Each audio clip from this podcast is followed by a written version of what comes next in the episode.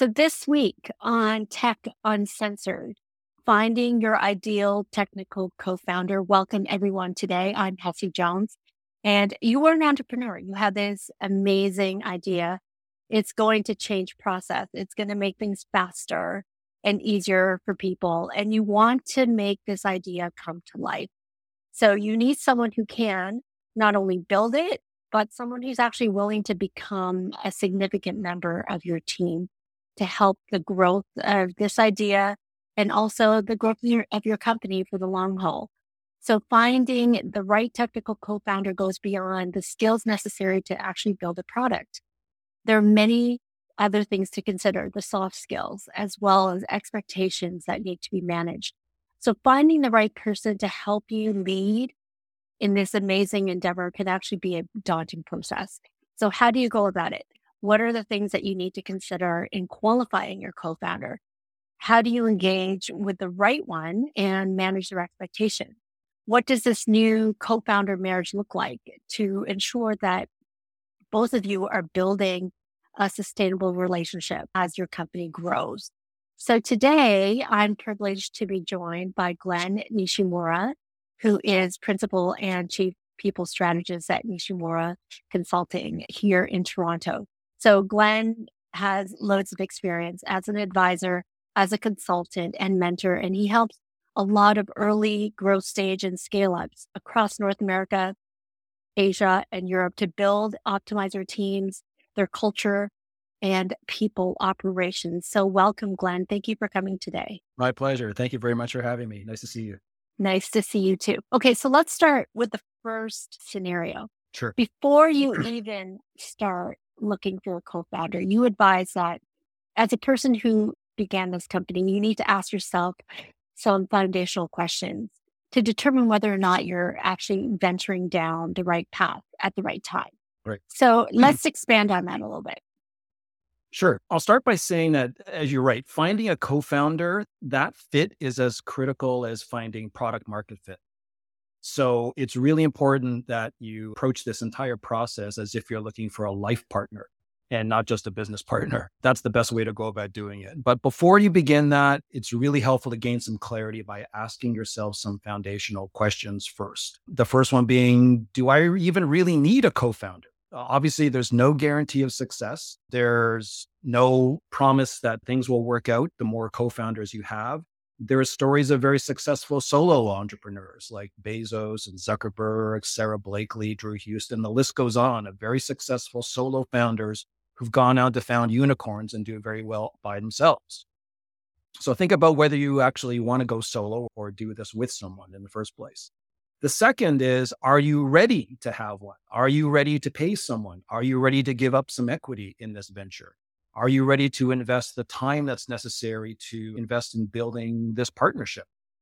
And then lastly, are, do you really, apart from a co-founder, are you actually looking for a co-founder or is a non-founding chief technology officer perhaps what you're looking for? They don't always have to be a founder.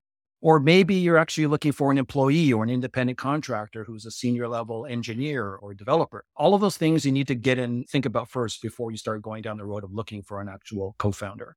In fact, I would probably expand on some of those questions and I would highly recommend that people start developing a questionnaire. Develop a questionnaire with a list of questions to ask potential candidates from the very start. Include your own answers to those questions so that the other person can see your responses as well.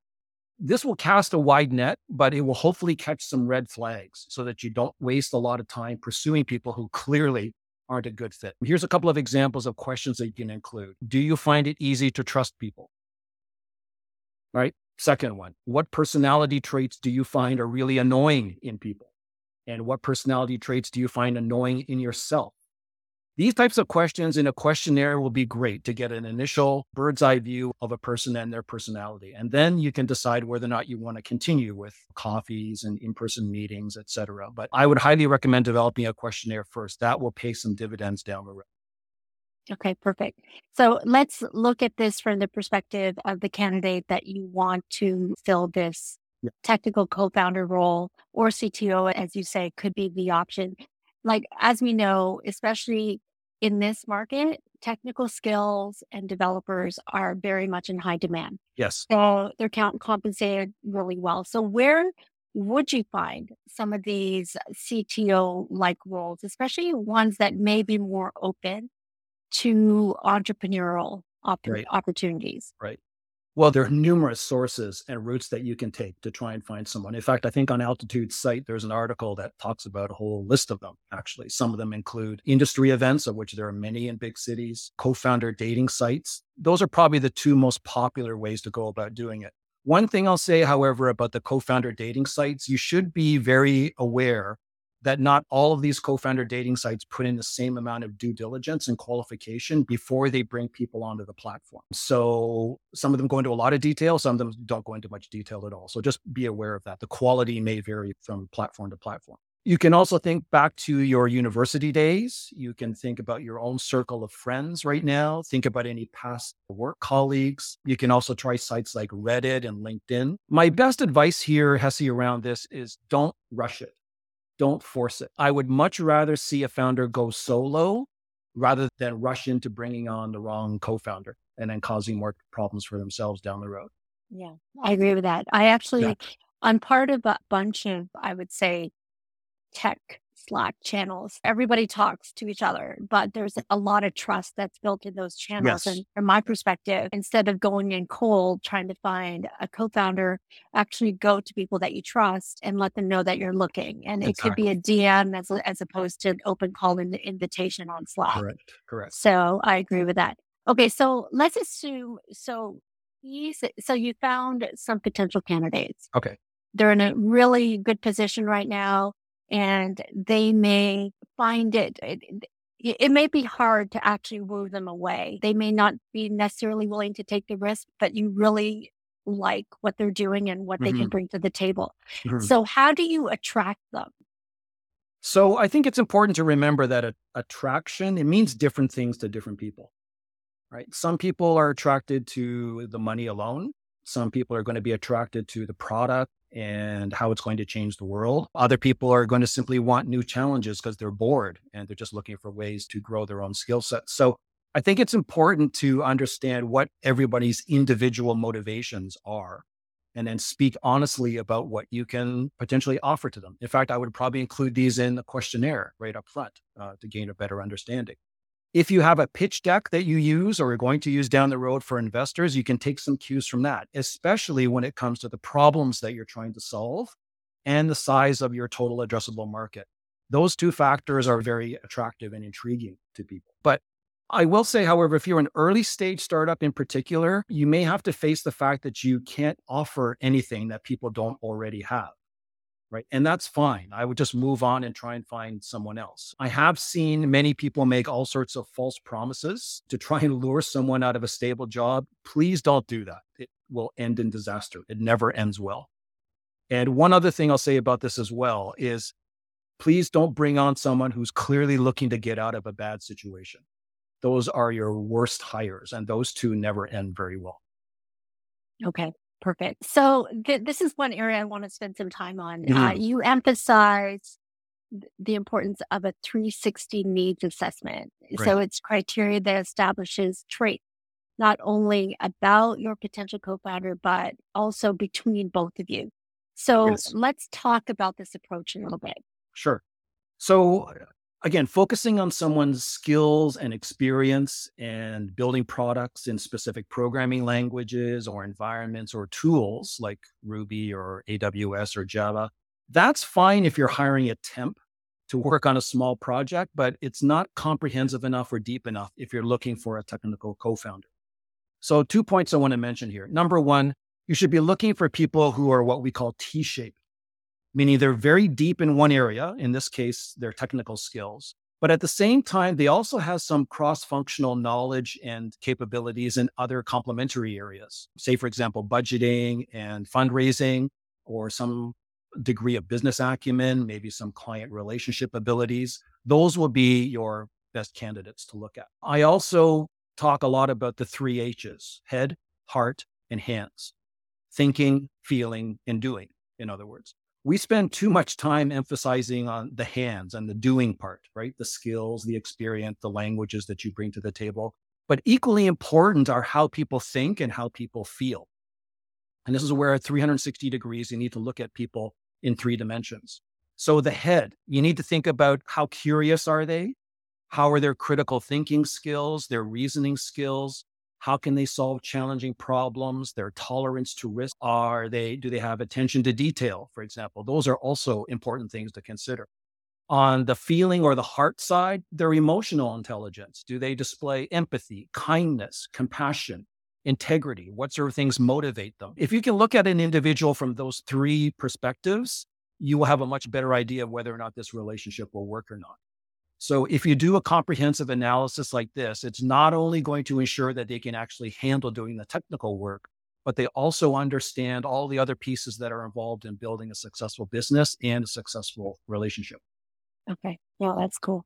Because ultimately, you as a co founder, let's assume that you actually have an established or you have an idea of what your culture is going to be like. Right. And so by by establishing the you're you're talking about like that the heart yes. the heart and the head and how yeah. they actually nurture yes. employees through this process yeah. has to be aligned with how exactly. you want your exactly. culture to function. Ideally, okay. down the road, in addition to your co-founder, you're going to be hiring a core team, right? And then other employees after that and other employees after that.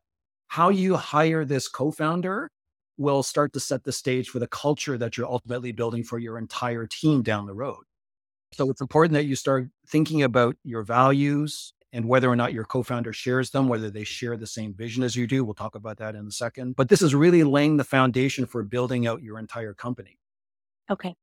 So you also say within this process, 360 means also flipping the switch and yep. looking at yourself and establishing your fit as a person with the new individual coming in. And so this phase requires, I, I assume, a lot of introspection. It um, does. It does. So tell me more about that. Yeah, it's not easy work to do because 99% of the time we tend to frame search like this with us at the center, right? I'm looking for a co founder for me. Who would be a good fit for me? Who is compatible with my personality? But a co founder relationship is a peer relationship. It's a two way street. So it's important that you look objectively at yourself with the same discerning eye that you would apply to somebody else. So you have to ask yourself, would I be a good co founder to them? Am I compatible with their personality? And where do I potentially fall short in that regard? So if you can take an honest, selfless look at yourself, that is the first step to building a strong co-founder relationship that's going to last. There's a I think it, you and I spoke about this before, but I had a, mm-hmm. talk with an investor and he was saying that he had gone down the path of actually merging his company with another right yeah. gentleman. Yeah. They were ready to sign the deal but before they did that yeah. took him aside and he asked him he goes maybe we should just answer three questions amongst each other. Yeah. So what do we want the company to be in the next right. five years right. five years. What do you personally want to get out of this? Right. And thirdly, what are your expectations in terms of what you like to do? Right. And so Good. understanding, I guess, your each individual motivations from those three perspectives yes, yes. will determine the likelihood whether or not this is this thing is going to work. Exactly, exactly. So I'm glad that they reached that point. It unfortunately happened a little bit too late, but at least it happened. Uh. But initially, you want to have those discussions very early on, again, in a questionnaire or initial phone conversation or something. Unless there's alignment in those areas, nothing else is going to work. Okay. So let's talk about compensation because this is always or potentially pivotal yeah. discussion yeah. establishes whether or not this is going to be also the type of role that that is employee CTO versus a true co-founder. How should you approach compensation in your discussion and what should you really know about your the potential co-founder beforehand right. And I'm very glad we're talking about comp because fortunately, it's one of the very first conversations that people have with a potential co-founder as they start talking about comp. They start talking about equity splits, et cetera. But my advice is to not lead off with the comp discussion. Right. Most often, you know, it's very easy to say, hey, there's two of us. So why don't we split everything equally down the middle? 50 50. So maybe that's where you're going to land in the end, but it's really important to talk about some other things first in order to figure out whether or not that 50 50 split makes the most sense for both of you. You need context and you need perspective before you start talking about compensation. And one other, one other thing I'll mention too, from a definition perspective, is compensation is not just pay. Pay is a subset of compensation. Compensation also includes perks, taking time off, for example, or having a flexible schedule, health benefits. Those are all part of the compensation bucket. And again, when we talk about motivations, we need to understand what does compensation mean to you? Maybe you're not doing it for the money. Maybe you want a flexible schedule. Who knows? So it means different things to different people. So as part of your screening process, I would recommend asking your potential co-founder, what is their personal burn rate? Right? It's going to get a little bit personal here. How much money at minimum do you need in order to survive? Notice we're not asking them, how much do you want to get paid? We're asking them, how much at minimum do you need to survive? Because you do want someone who shares the same appreciation as you do for running lean and extending your runway. So it's important to have that conversation about how much money they actually need. As part of that comp conversation, too, though, you should also talk about the time commitments that they're going to be able to handle how much workload they can take on. Where are they in their lives? Are they single with no commitments whatsoever and they can dedicate 100% of their time to this? Maybe they have a young family with twins and a dog and they like to travel six months out of the year. That's going to impact um, how much they can take on and ultimately how much they'll get paid. Are they an empty nester? And again, they have all the free time in the world. What other commitments or side hustles are you currently involved in that could limit your capacity? These are really important conversations to have around compensation and they inform the compensation discussion. And I know it sounds like an invasion of privacy to ask somebody like basically what is your family income and what's your expenses and what are your what's your discretionary income like, et cetera. But you need this level of understanding and transparency at the very beginning and not get blindsided by it later on down the road. Because what ends up happening is resentment starts to build in the relationship. And ultimately, one co founder will start saying to themselves, this guy's not working nearly as hard as I am, or they're not worth the amount of money that I'm paying him. You don't want to start thinking that. All right. Yeah. So it's important to get this stuff up front. One other thing I'll say about compensation no matter where you land in terms of equity or salary or a combination of the two, get a written agreement. If you don't believe in written agreements, all you need to do is look up Robin Chase and Zipcar and find out the hell that she went through with her co founder. That will change your mind very quickly about that. So, strongly recommend a written agreement. Put in a vesting schedule with a one year cliff. Right. If you are going to be talking about equity, if you're talking about base equity, base it on the amount and the value of the work that's being done, not potentially any money that co founder is bringing into the company. It should always be based on the work itself. Okay. Can I ask, based on your experience, I'm just going to throw something in here. Yeah, sure. Co-founders, typically the ones that work out, and for the most part, are they at the same life stage, or sh- could they, should they be at the same life stage? Most of the successful ones that I've seen, yes, they are very much in the same life stage, as opposed okay. to a you know someone who's been in business 25 years versus a new grad for example. That might be too much of a delta to try and bridge. But yes, generally speaking, the ones that I've seen, they've all been at the same stage. Different personalities, though, interestingly, right? I can think of one co founder team that I know of. One of them was a very gregarious, very mercurial personality. The other one was very quiet, very intellectual, like polar opposites. But the reason why they got along was because there was mutual respect the more senior co-founder wanted to basically impart his knowledge and his experience on the younger one. So it took on a mentoring relationship. In right. fact, every month he would take time out to tell, to uh, basically teach this other guy the tools of the trade. Let me tell you about the mistakes that I made when I started my first business. That's invaluable stuff that you can't get anywhere else. They made a deliberate arrangement to have these mentoring sessions. And that's what built a very strong relationship. They were strong friends. That's interesting because that also builds legacy at the same time. It does. Right? It does exactly, exactly. But you have okay. to be you have to be in that right frame and do it deliberately and set aside time for it. Okay, perfect. So I actually have a few friends that have founded a few companies. Right. They've evolved with their relationship to the point where they now say we can complete each other's sentences, but it wasn't always that way. Like they, yeah. I think it was a lot of co-founders and a lot of people that go into the business with other people yeah. realize is that the honeymoon period doesn't last very long. Right. And they went on to have many uncomfortable conversations to the point yeah. that one was almost willing to walk away a few times. So your mm. prescription mm. is to hire for the bad days. Yeah. Tell me more about that. Yeah. So when everything is going smoothly, everyone is a good co-founder, right? Everyone's a good employee, everyone's a good spouse. But there's going to be bad days. There's going to be disappointments. There are going to be difficult decisions that are not always black and white to make, and they could potentially have big repercussions as well. It's going to be inevitable.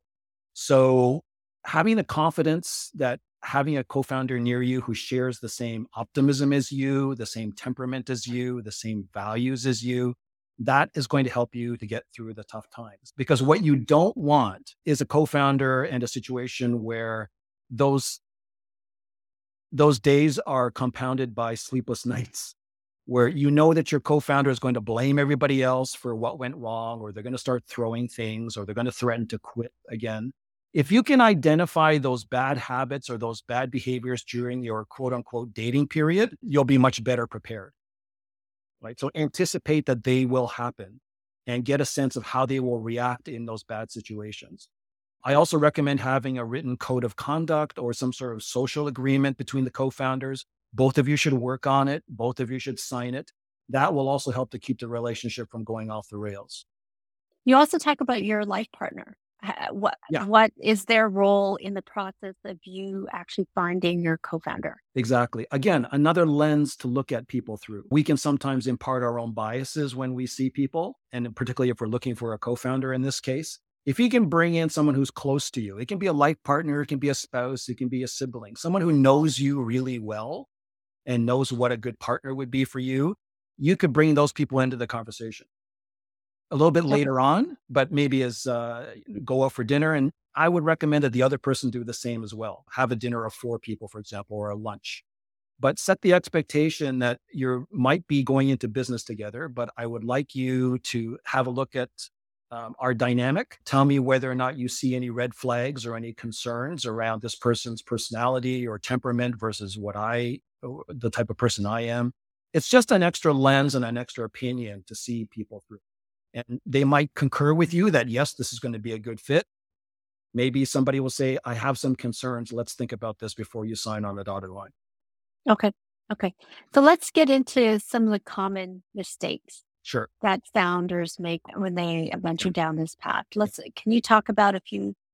Yeah, I would say misalignment is a big one. And particularly when it comes to two things, vision and values. So let's say that you your vision for the company is you want to bootstrap it, you want to grow organically, you want to stay private, but your co-founder on the other hand wants to take outside money as quickly as possible and they want to cash out as soon as the first liquidity event happens. Or let's say that you see the business model for your startup being direct to consumer, but your co-founder thinks that going wholesale would be the better route. These are differences opinion differences in opinion. They are misalignments, but they're not irreconcilable. But it's better to have all of this stuff agreed upon and be on the same page from the very beginning, as opposed to having it surprise you and be blindsided by it later on. The second misalignment, and probably the most dangerous and the most insidious, is a misalignment in values.